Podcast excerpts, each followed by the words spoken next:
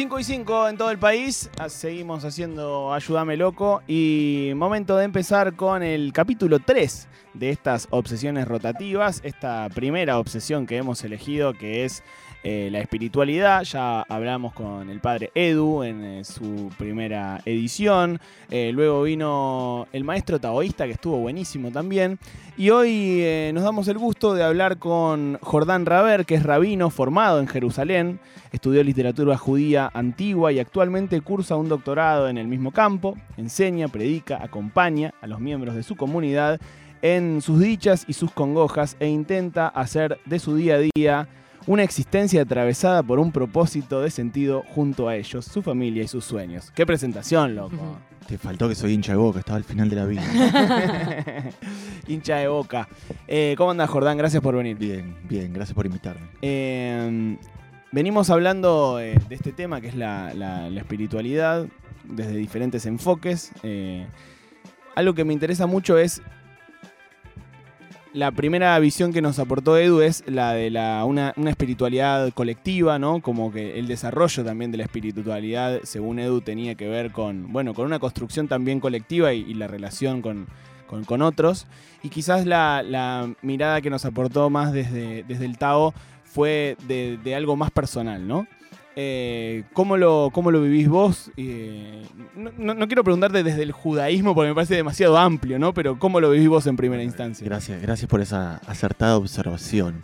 ¿Cómo lo vivo yo? Eh, lo vivo como un, un ejercicio cotidiano, ¿no? Como una gimnasia diaria.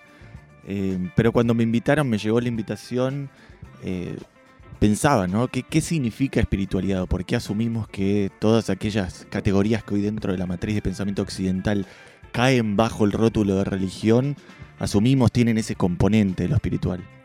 Eh, una vez invitaron a Martin Buber, un filósofo judío muy famoso del siglo XX, a dar una charla acerca de la espiritualidad en los judíos. Lo primero que él hizo fue cuestionar el concepto de, la espiritualidad, ¿no? indicando que proviene quizás de un, eh, eh, de un típico pensamiento cristianocéntrico que hereda la noción del dualismo, ¿no? que, que nos ve a nosotros como si estuviéramos escindidos, desdoblados en, en dos. Por un lado somos cuerpo, eh, que está asociado generalmente con, eh, con las apetencias, con los deseos, las necesidades bajas, si se quiere, y por el otro lado somos espíritu, ¿no? Lo que eh, de algún modo engloba lo, lo- lo sublime, los deseos más, más grandiosos de, eh, de los seres humanos. Eh, En primera instancia yo me vinculo con el concepto de espiritualidad cuestionándolo, ¿no? Que es un modo muy judío de, de ver el mundo, ¿no? El, el de la- el del cuestionamiento, el de, el de la pregunta, el del interrogante. Y si, y si vamos a algo más eh, que tenga que ver, bueno, ahora sí, con, con una visión más de- del judaísmo desde lo institucional, hay una, una visión eh, unánime, no, no, no, no unánime, pero más un consenso de alguna forma eh, desde, lo, desde, lo, desde el judaísmo de cuál es ese desarrollo espiritual. Eso es lo interesante del judaísmo, ¿no? Yo creo que eh, nunca se llega a esa unanimidad, ¿no? Sí se puede llegar a determinados consensos que uno observa en distintas épocas, en determinados grupos. Hoy sin dudas hay, digamos, sería insensato, ¿no? Decir que, no existen enfoques que busquen la espiritualidad o que, como insinúa al principio, intenten refutar por completo la, eh, posibilidad de desarrollar una espiritualidad judía, considerando el, el concepto de la espiritualidad una, eh, una noción foránea, extraña a los judíos. Porque lo cierto es que los judíos nos forjamos en las distintas sociedades en las que somos parte, ¿no? Eh, en mi caso, eh, soy un judío eh, tan occidental como occidentalizado, y es decir, que hay ciertas nociones imperantes en, nuestra matriz de pensamiento, en nuestra cosmovisión occidental, que eh, sin dudas tienen un- una injerencia en mi modo de ver el mundo y mi modo de ver lo judío. Eh, y los abordajes que tienden a, hacia esas búsquedas de un, de un estado espiritual, eh, sí las hay, claro que existen. eh. Se me viene eh, a la mente un, eh, un movimiento muy interesante, no necesariamente un movimiento orgánico, pero eh, un, un grupo de personas en Estados Unidos que se los conoce como los Yubus, ¿no? Son judíos que tienen prácticas budistas, son judíos que tienen una cierta afición ¿no? por, por, por, la tradición y la cultura budista. ¿no? En la búsqueda de eh, ciertos comportamientos, ciertos, ciertas prácticas que permitan desarrollar lo que nosotros hoy consideramos un enfoque más, más espiritual, ¿no? un, un ahondar en el, en el sí, en el, en, el, en, el, ser, ¿no? en el sí mismo. Y Jordán, recién decías eh, esto que me pareció muy interesante, ¿no? Como una crítica a esa visión eh, que separa un poco lo, espiritual de, lo de carne y hueso, de alguna forma. Eh, ¿Cuál es la búsqueda entonces tuya al, decidir en un momento ser rabino ¿no? y dedicarle tu vida a, esto?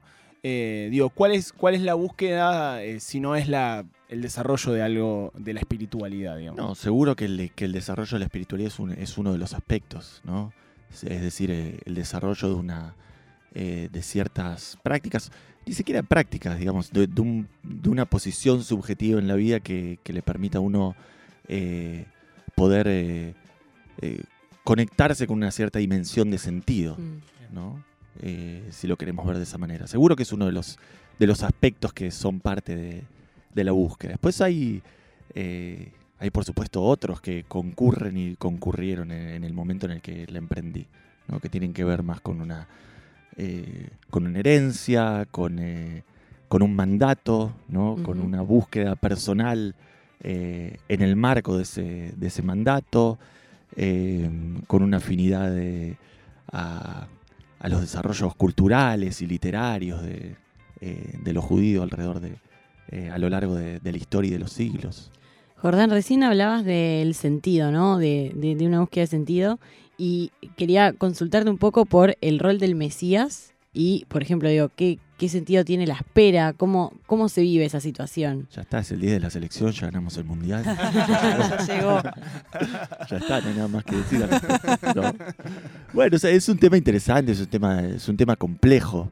Me imagino que la pregunta viene motivada quizás por la distinción entre la posición judía y la posición cristiana uh -huh. respecto de, del Mesías.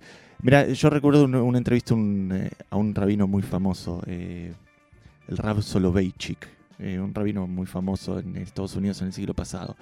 La periodista muy bien intencionada le, le pregunta, ¿usted cree que el, que el Mesías va a llegar? Y le dice, sí, claro, creo que el Mesías va a llegar. ¿Y cuándo va a llegar el Mesías? A lo que el rabino responde, yo creo que el Mesías va a llegar. La periodista nuevamente, insistentemente, le pregunta, ¿y cuándo va a llegar? Yo creo, dice el rabino, que el Mesías va a llegar, porque esa es la esencia del mesianismo judío, ¿no? el anhelo de que en algún momento va a llegar. Es decir, la idea de lo mesiánico tiene que ver con una, con una esperanza férrea, incansable de que el orden de lo mesiánico, yo prefiero hablar eh, del orden de lo mesiánico, no de la figura encarnada de un Mesías, ¿no? Es decir, un orden de justicia, de equidad. Eh, habrá de llegar, pero habrá de llegar de nuestra mano, ¿no? Es decir, somos nosotros quienes tienen que, de algún modo, aportar a la construcción de ese, de ese orden mesiánico.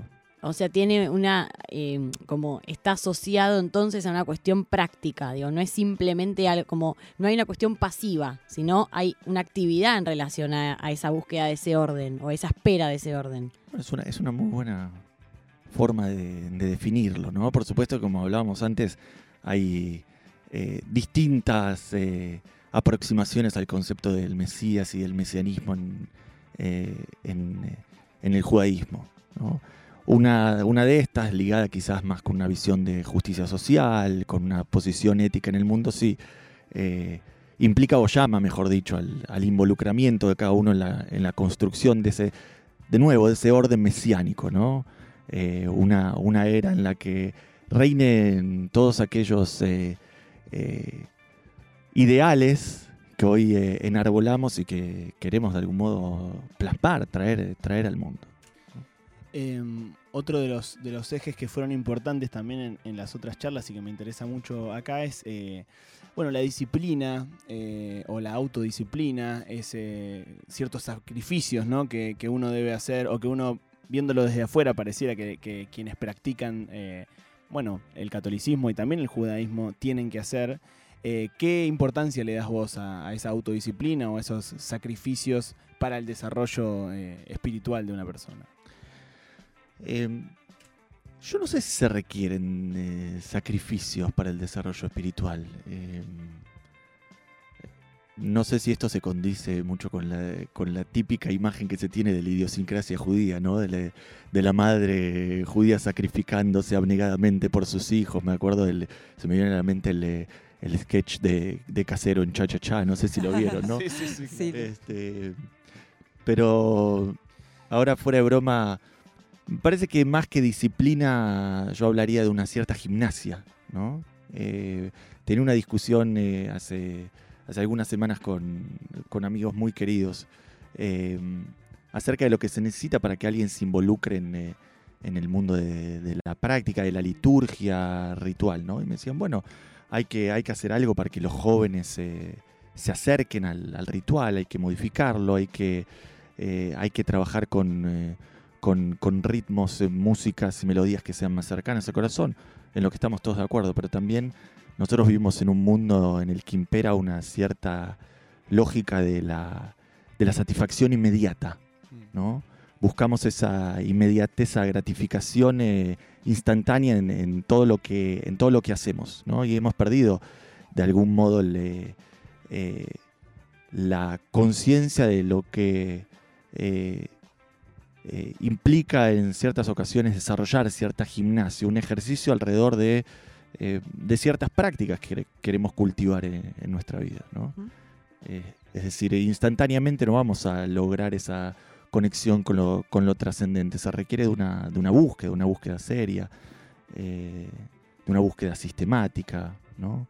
Eh, hacernos un lugar, aplicar, eh, aplicarnos del mismo modo, eh, tal como nos aplicamos a, eh, al- a, la, a la producción y a la vorágine diaria, también hacernos de cierta gimnasia para, eh, para poder cultivar esa dimensión de sentido de la, de- la que hablábamos antes. Y en ese sentido, además del sacrificio, hay una idea muy asociada también a, a la educación, bueno, judeocristiana en general, que es la de la culpa, ¿no? Como en esto de, de que vos decís de la búsqueda de la satisfacción, un poco la mayoría de nosotros tenemos asociada esa satisfacción con después sentirnos culpables porque alcanzamos algo, fuimos felices con algo. ¿Crees que hay alguna manera de, de distanciarnos o alguna necesidad de distanciarnos de esa culpa o es parte también de ese proceso y de esa educación? Yo entiendo que quienes han recibido determinado tipo de educación religiosa tienen dentro de sí ese elemento de culpa con el que constantemente entran en conflicto. Eh, yo de nuevo quiero cuestionar una, una noción, un preconcepto, que es el de lo judío-cristiano, ¿no? Porque cuando se habla generalmente de lo judío-cristiano, se habla más de lo cristiano que de lo judío, ¿no? Y se asume desde una matriz de pensamiento cristianocéntrica que todo lo que es cierto para ciertos abordajes de lo cristiano también es cierto alrededor de lo judío.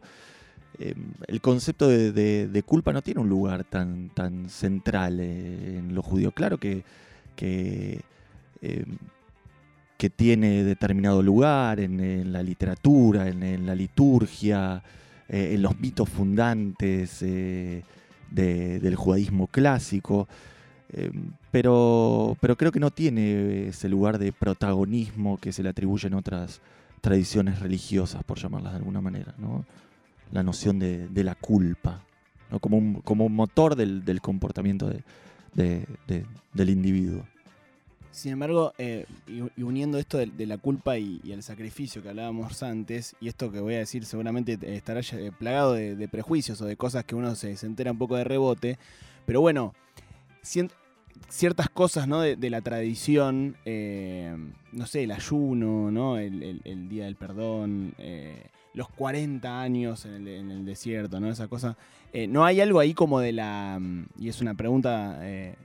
sin, eh, sin saberlo, ¿eh? ¿No hay algo ahí como de la valoración del esfuerzo y del sacrificio como, como bueno, como que lo revaloriza? Yo creo que el. eh, a ver, hay. eh, hay ciertos mitos, ¿no? Que. que más que el esfuerzo de nuevo, hacen hincapié en la. en. En esta búsqueda de una, de una cierta gimnasia. ¿no? El, el- el número 40, mencionaba la famosa historia, el mito fundacional de los 40 años en el desierto. El número 40 es lo que se conoce como un número tipológico. Un número tipológico es un número que tiene un, eh, un sentido que va más allá de, de la literalidad, ¿no? Tiene un sentido simbólico, alegórico. Para, eh, para la aritmética bíblica, el 40 es el, símbolo de, de lo completo. Eh, es un ciclo completo, 40 años en el desierto, 40 días y 40 noches tarda eh, Moshe, Moisés en eh, subir y descender del monte Sinai con las tablas de la ley. O sea, ahí hay un sentido particular detrás de- del número 40 que hace referencia a lo, completo, al ciclo, ¿no? al proceso. Y creo que, que más que al esfuerzo, al sacrificio, se hace hincapié en, eso, en la necesidad de una, de una búsqueda cabal, completa, total, ¿no? que, que involucre a uno en, en todo lo que uno es. ¿no? Hablabas recién de esta gimnasia. Eh, te quería preguntar un poco por el Shabbat. eh, un poco qué, qué significa la palabra Shabbat y, y cómo, cuál es el sentido de ese, qué sería práctica, ritual, o sea, cómo se le, cómo se nombra a ¿Cómo eso. se nombra el Shabbat? Bueno, me imagino que en, que en la polisemia de, de- de- de los judíos se lo puede nombrar de muchas maneras, ¿no? Eh, en primer lugar, el, el término, la palabra Shabbat viene del verbo lishvot, que significa cesar, detener, ¿no? Es decir, detener una acción. Eh, la primera vez que nos topamos con esa palabra es en el libro del Génesis, cuando se describe en el relato cosmogónico de la creación que eh, Dios cesó en, en su labor al día séptimo. ¿no? Se detuvo, detuvo su, detuvo su, eh, su accionar. Shabbat es entonces entendido como un día de descanso, porque día de descanso implica, según esta noción bíblica, si nos retrotraemos a ella, eh, a la eh, capacidad. Hoy, hoy en día tenemos que hablar de esa capacidad, la capacidad de, de poner un freno, de, de detener la- la- la- Mm. el, el reloj y la lógica de la productividad constante. ¿no? Si, hay, si hay una, hablaba con unos amigos hace, hace un rato, eh, si hay algún tipo de, de necesidad eh, de ahondar en los textos, en los mitos eh, fundamentales eh, de los judíos y de las culturas ancestrales en general, creo, es, tiene que ver con esto, con, con la posibilidad de, de señalarnos a nosotros mismos a través de, Mm. de, su, de su estudio los sinsentidos de, de la vida cotidiana, ¿no? esos preconceptos, esas, esas ficciones, esas falacias, esas fantasías que, que dominan nuestro imaginario y nuestro quehacer. Hablamos con Jordán Raber, que es rabino formado en Jerusalén, por si alguien recién se engancha en la 937. Eh, estamos hablando de espiritualidad, como venimos haciendo todos los martes, eh, como hablamos también con, eh, con un sacerdote católico, con un maestro de taoísmo. Hoy le tocó a Jordán venir a, a conversar con nosotros.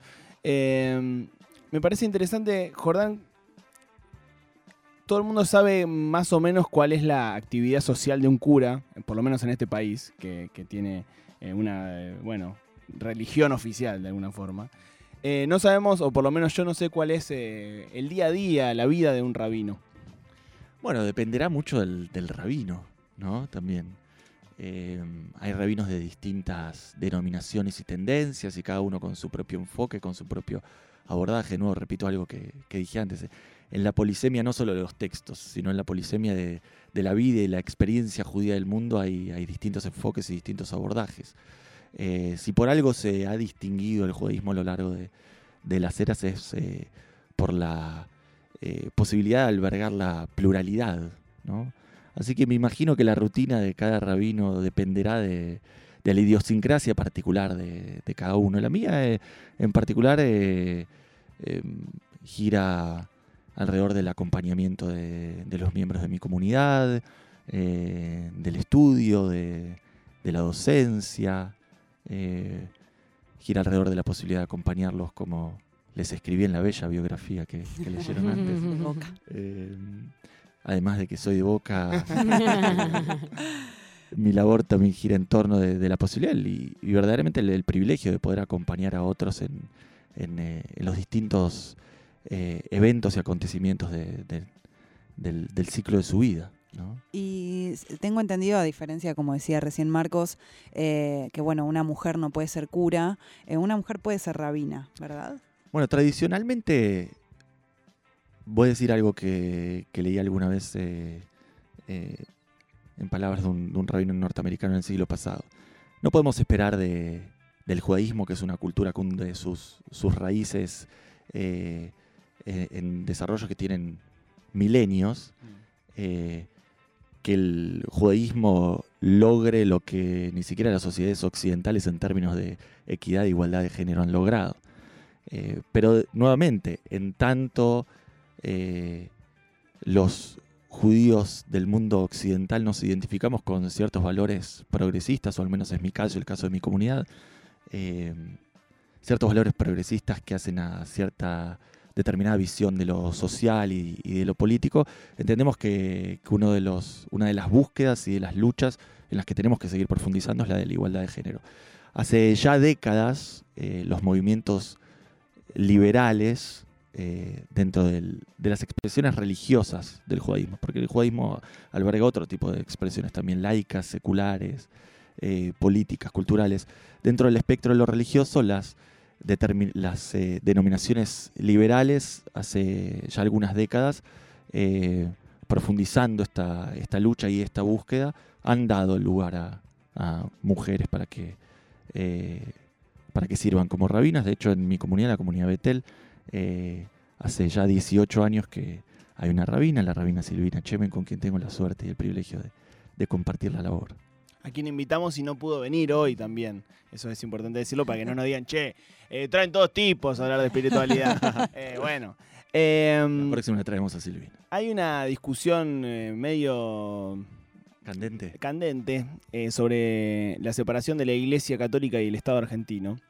Eh, ¿Cómo vivís vos eso viéndolo un poco de costado? Un poco no, porque sos argentino. Entonces, eh, ¿cómo, ¿cómo lo vivís? La verdad es que mm, hay, eh, hay ciertos aspectos de la idiosincrasia argentina que están ligados necesariamente a, eh, ciertos desarrollos eh, y concepciones religiosas. la tradición católica prima en la Argentina, los, enfoques cristianos priman, priman aquí. Hay cuestiones que tienen que ver con, con asuntos políticos y, eh, y públicos que hacen a- necesariamente a, a los conflictos de, de cualquier Estado moderno. ¿no? Y eso es parte de lo que, de lo que se está viendo no hoy, sino hace, hace años. Y bueno, es, es, es una cuestión eh, es una cuestión esperable, ¿no? Eh, en, en un país como la Argentina. ¿Pero crees que el Estado eh, debe involucrarse, por ejemplo, en, en- bueno, no, con, con una institución que tiene que ver con lo religioso, por ejemplo? Vos, bueno, vos te formaste en, en Jerusalén. Sí. eh, Israel es un Estado que, que tiene mucha, obviamente, injerencia en, en lo religioso, entiendo, también es un prejuicio. Eh, pero, mm, pero bueno, ¿te, parece bien eh, que el Estado tenga una, una relación así con, con una institución? no me atrevería a hacer un juicio de valor de, de ese tipo, si me parece bien o mal. De nuevo, eh, retrotrayéndonos a cuestiones históricas, me parece que es, que es un asunto que hace a, eh, a la generalidad de los, de los estados modernos, ¿no? Ese- esa lucha, ese conflicto entre el poder eh, religioso y, y el, y el poder secular, ¿no? En el, eh, en el caso de Israel también es una... Yo viví muchos años en Israel, casi una década también es uno de los, es uno de los temas eh, en agenda y, eh, y a tratar. Y, y de nuevo, eso da cuenta de que se trata de uno de los de las vicisitudes necesarias de, de- las dinámicas y de las de las pugnas de poder de, de cualquier estado moderno. Tengo una, perdón, muy cortita, chiquita. Estuve en Jerusalén, me llamó mucho la atención que los, todas las fachadas son como de color arena. Sí. Y me dijeron que no se puede eh, como construir o, o pintar o de repente que tenga otro material, que están todas hechas como de la misma piedra. Quería saber por qué, porque nadie me supo responder. ¿Tenés idea? Mira, hay, hay una ley, hay una ley que establece efectivamente que para cualquier construcción, para cualquier fachada se debe utilizar esa piedra que se la conoce como la típica piedra hierosolimitana, ¿no? Es decir, original de, de Jerusalén. Yo creo que hace un, eh, cierto aura, ¿no? Hablamos de espiritualidad, digo, la, estética, eh, los aficionados del arte lo saben, ¿no? La estética tiene una incidencia fundamental, ¿no? En el, en el desarrollo de, la sensibilidad, del espíritu, si se quiere. ¿no? Creo que en este caso también, eh, de una manera incluso reglada, institucionalizada, hay, una, hay una búsqueda estética que tiene por objetivo darle un cierto, eh, un cierto aura ¿no? Mm. Eh, a la ciudad. Eh, un- una estética que despierte también un- una cierta sensibilidad. Una No. mística, un relato. Una también, ¿no? mística, ¿no? Sí. Eh, antes de despedirte, Jordán, vamos a hacerte mm, esto que nosotros llamamos el quinichín. De hecho, el nombre se lo puso el maestro taoísta que vino. Nosotros teníamos el I Ching de acá y que le dijimos que era una mezcla entre el I Ching y la quiniela y él muy rápidamente dijo el Quinichín. quinichín. A Eh, ver, que después de que me hagan el quinichín, les doy la versión hebrea. Bien, Eh, me encanta. Eh, tenés que elegir un número como, como en la quiniela que va del 1 al 80 y este quinichín te va a devolver un consejo de una personalidad destacada de la cultura, del arte, de la ciencia. Eh, hay números eh, a elegir. eh, Del 1 al 80. El 1 al 80. Sí. Y Vamos por el de 18. Uh, es muy fuerte. Se lo va a tener que. A ver, Es, es lo que dice el quinichín, eh, vos podrías haber elegido otra. Bueno, No me lo hago cargo yo. si es, la si es la voluntad de los dioses del quinichín, entonces habrá que cumplirla o rehusarse a cumplirla. Vamos a ver. Ya me hicieron la, otra una- pregunta candente, me pusiste en un, en un es, lugar una complicado. frase, es una frase de Norberto Napolitano que dice, conseguiste un trabajo honesto. Yo te juro, yo te juro la por Dios, se remite. eh, que acá hay, hay, hay 80 frases diferentes. Está eh, sudando el uruguayo. eh, para nada, para nada eh, van por ahí. Pero bueno, te tocó esta. Me tocó, me tocó a Papo, me tocó el gran Papo. Bueno, va. Me tocó el gran Papo. eh, Este, un honor. ha no, bajado no, el no, no. mismísimo. Bajó Papo Sí. Casi por inspiración divina. por inspiración ¿Y qué divina. tenemos que hacer con el, con el quinichín? ¿Y cómo? cómo? ¿Qué tenemos que hacer con el No, con y la ahora vos frase? te lo llevas frase a que tu vos te Me la- corazón. me la llevo. Claro, Sí, sí, eh, yo- Me ¿Cuál la- es la, la versión hebrea? La versión hebrea del quinichín, Sí. después de la, de, de la frase que me tocó, me, me la voy a guardar. Jordán Raver, eh, rabino, vino a charlar aquí de espiritualidad en Obsesiones Rotativas. Muchas gracias, Jordán, por, por tomarte el tiempo de venir a, a conversar.